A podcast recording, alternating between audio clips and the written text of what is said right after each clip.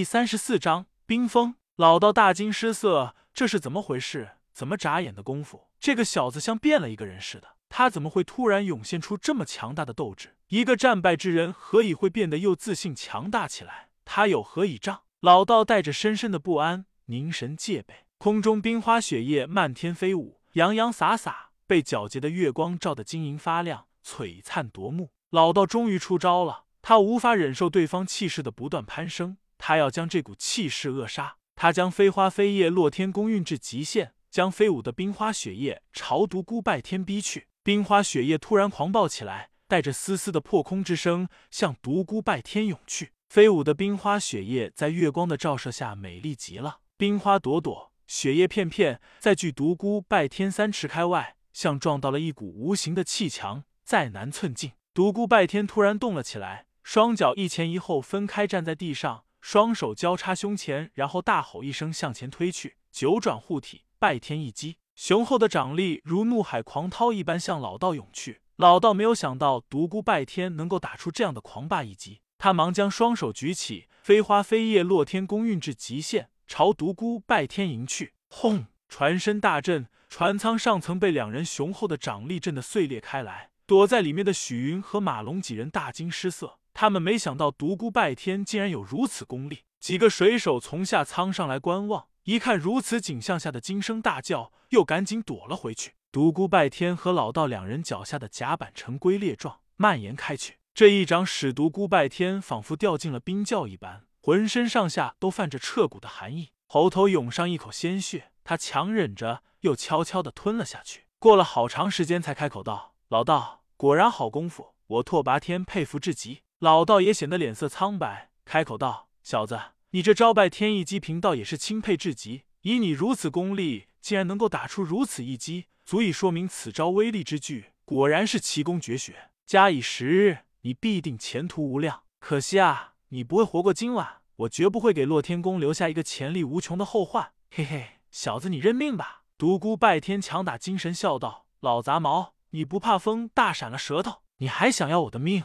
实话告诉你，我早就知道你们要从此路过，故意等在这里取尔等性命。你还敢对我如此大言不惭，真是活腻了。”老道哈哈大笑道：“小辈，你凭什么口出狂言？死到临头还敢在此胡言乱语？”独孤拜天道：“牛鼻子大爷，我凭的是强横的实力。刚开始的时候，我是故意隐瞒实力，所以才让你占了些小便宜。刚才那拜天一击，才是我的真正实力。”老道开口道：“即便真如此，你的功力也不过和我在伯仲之间。而我们的船上还有这么多人，只要我和你斗到精疲力竭之时，别人就可以毫不费力的将你杀掉。”独孤拜天轻蔑的看了一眼许云、马龙和昏迷不醒的陆枫三人，冷笑道：“就凭那些饭桶！”他们行吗？再说我还有更厉害的神功绝学没用呢。许云又气又恨，简直想将独孤拜天生吞活剥，偏偏又无话可说。马龙早已让独孤拜天吓破了胆，坐在破碎的船舱里，一句话也不敢说。老道顿觉颜面无光，自己这一群人居然让对方一人镇住，当下大喊一声：“拓跋天，有什么厉害的功夫，你尽管使出来吧，让贫道好好领教一下你的神功绝技。”独孤拜天道：“好。”老杂毛，你做好准备！我这一招威力奇大，我怕这一掌下去你会尸骨无存，你可要小心了。说着，双手还是交叉，但不是放在胸前，而是高举过头顶。老道虽然气得要命，但看到如此架势，不敢大意，静心凝神，准备接招。老道，你可要小心了，我可要出招了！你怎么那么多废话？快出吧，贫道接着就是。我可真的要……独孤拜天突然将话顿住，猛地一个翻身。头下脚上朝大运河中跃去，老道这才知道上当，但为时已晚。等他冲到船边时，独孤拜天早已跃进了河里，只在河面上留下一朵浪花，早已没了影子。老道气得咆哮道：“拓跋天，你即使上天入地，早晚有一天贫道也会捉住你。到那时，我要抽你的筋，扒你的皮。”许云和马龙望着状若疯子般的师傅，一句话也不敢说，战战兢兢的待在那里。你们两个还站在那里干什么？还不快将那些水手叫上来，赶紧操船搜索河面。是师傅。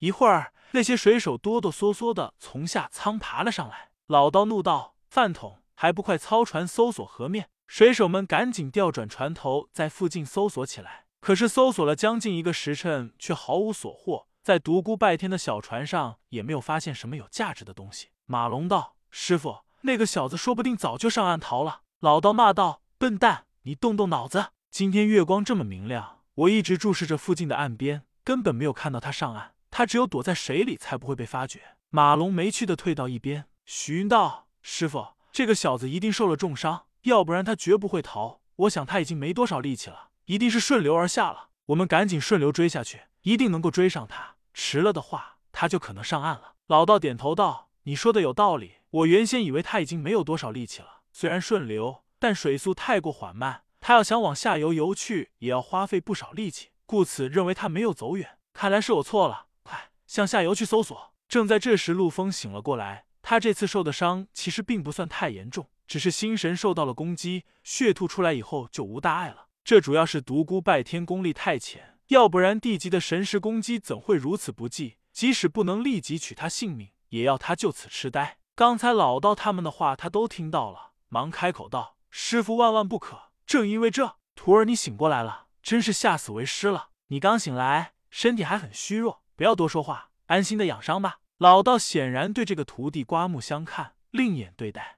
陆风道：“谢谢师傅关心，我的伤并不严重。刚才你们的话我都听见了，千万不可以向下游追去。”他师傅和许云同时问道：“为什么？”正因为这个小子狡猾无比，他一定会选择一条出乎我们意料的路线逃走。我猜他一定向上游游去了。许云拍手道：“对啊，我怎么没想到呢？这个小子狡猾无比，的确有此可能。”老道也手捻虚然，露出赞许的神色。当下大船掉头向上游追去。其实独孤拜天并没有离开大船半步。他小时候玩捉迷藏游戏，对越是最危险的地方，越是最安全的地方体会颇深，深知各中三味。所以他刚跳进水中，便游到了大船的船底，只露半个头在水面，双手牢牢的抓着船底。好在此船上下呈梯形，上面的人根本发现不了下方有人。其实他想游向别处也不可能。他在船上之时便已是强弩之末。待跳到水里之后，已经没有了一丝一毫力气，他大气都不敢出，生怕被老道感应到，默默的运转九转功法中的冥王不动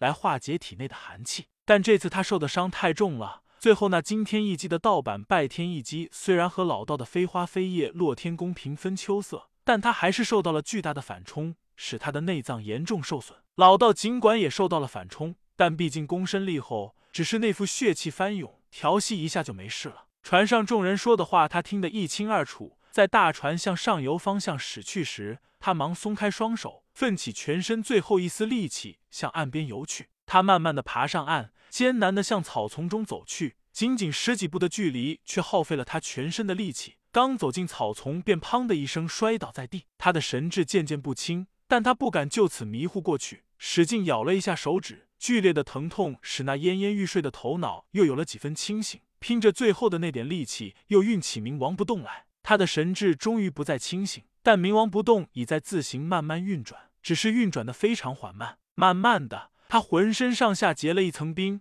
连口鼻都不能够幸免。冰层越来越厚，终于将他的身体冻成了一个大冰块。独孤拜天被冰封了。若是有人看到在盛夏季节一片绿油油茂密的草丛中，居然会有如此大的一个冰块，一定会惊讶的合不上嘴。天光渐渐放亮。日出东方，又是一个炎炎热日。草丛中的坚冰被太阳一照射，更显得晶莹剔透。只见冰中一个高大的男子安然的静躺在里面，一点也没有痛苦之色，表情安详，就仿佛睡熟了一般。随着时间的推移，冰的颜色慢慢的发生了变化，由晶莹剔透变得如白玉一般，颜色不再透明。里面那个高大男子的外貌也已看不太清，渐渐的只能看到里边有一条淡淡的人影。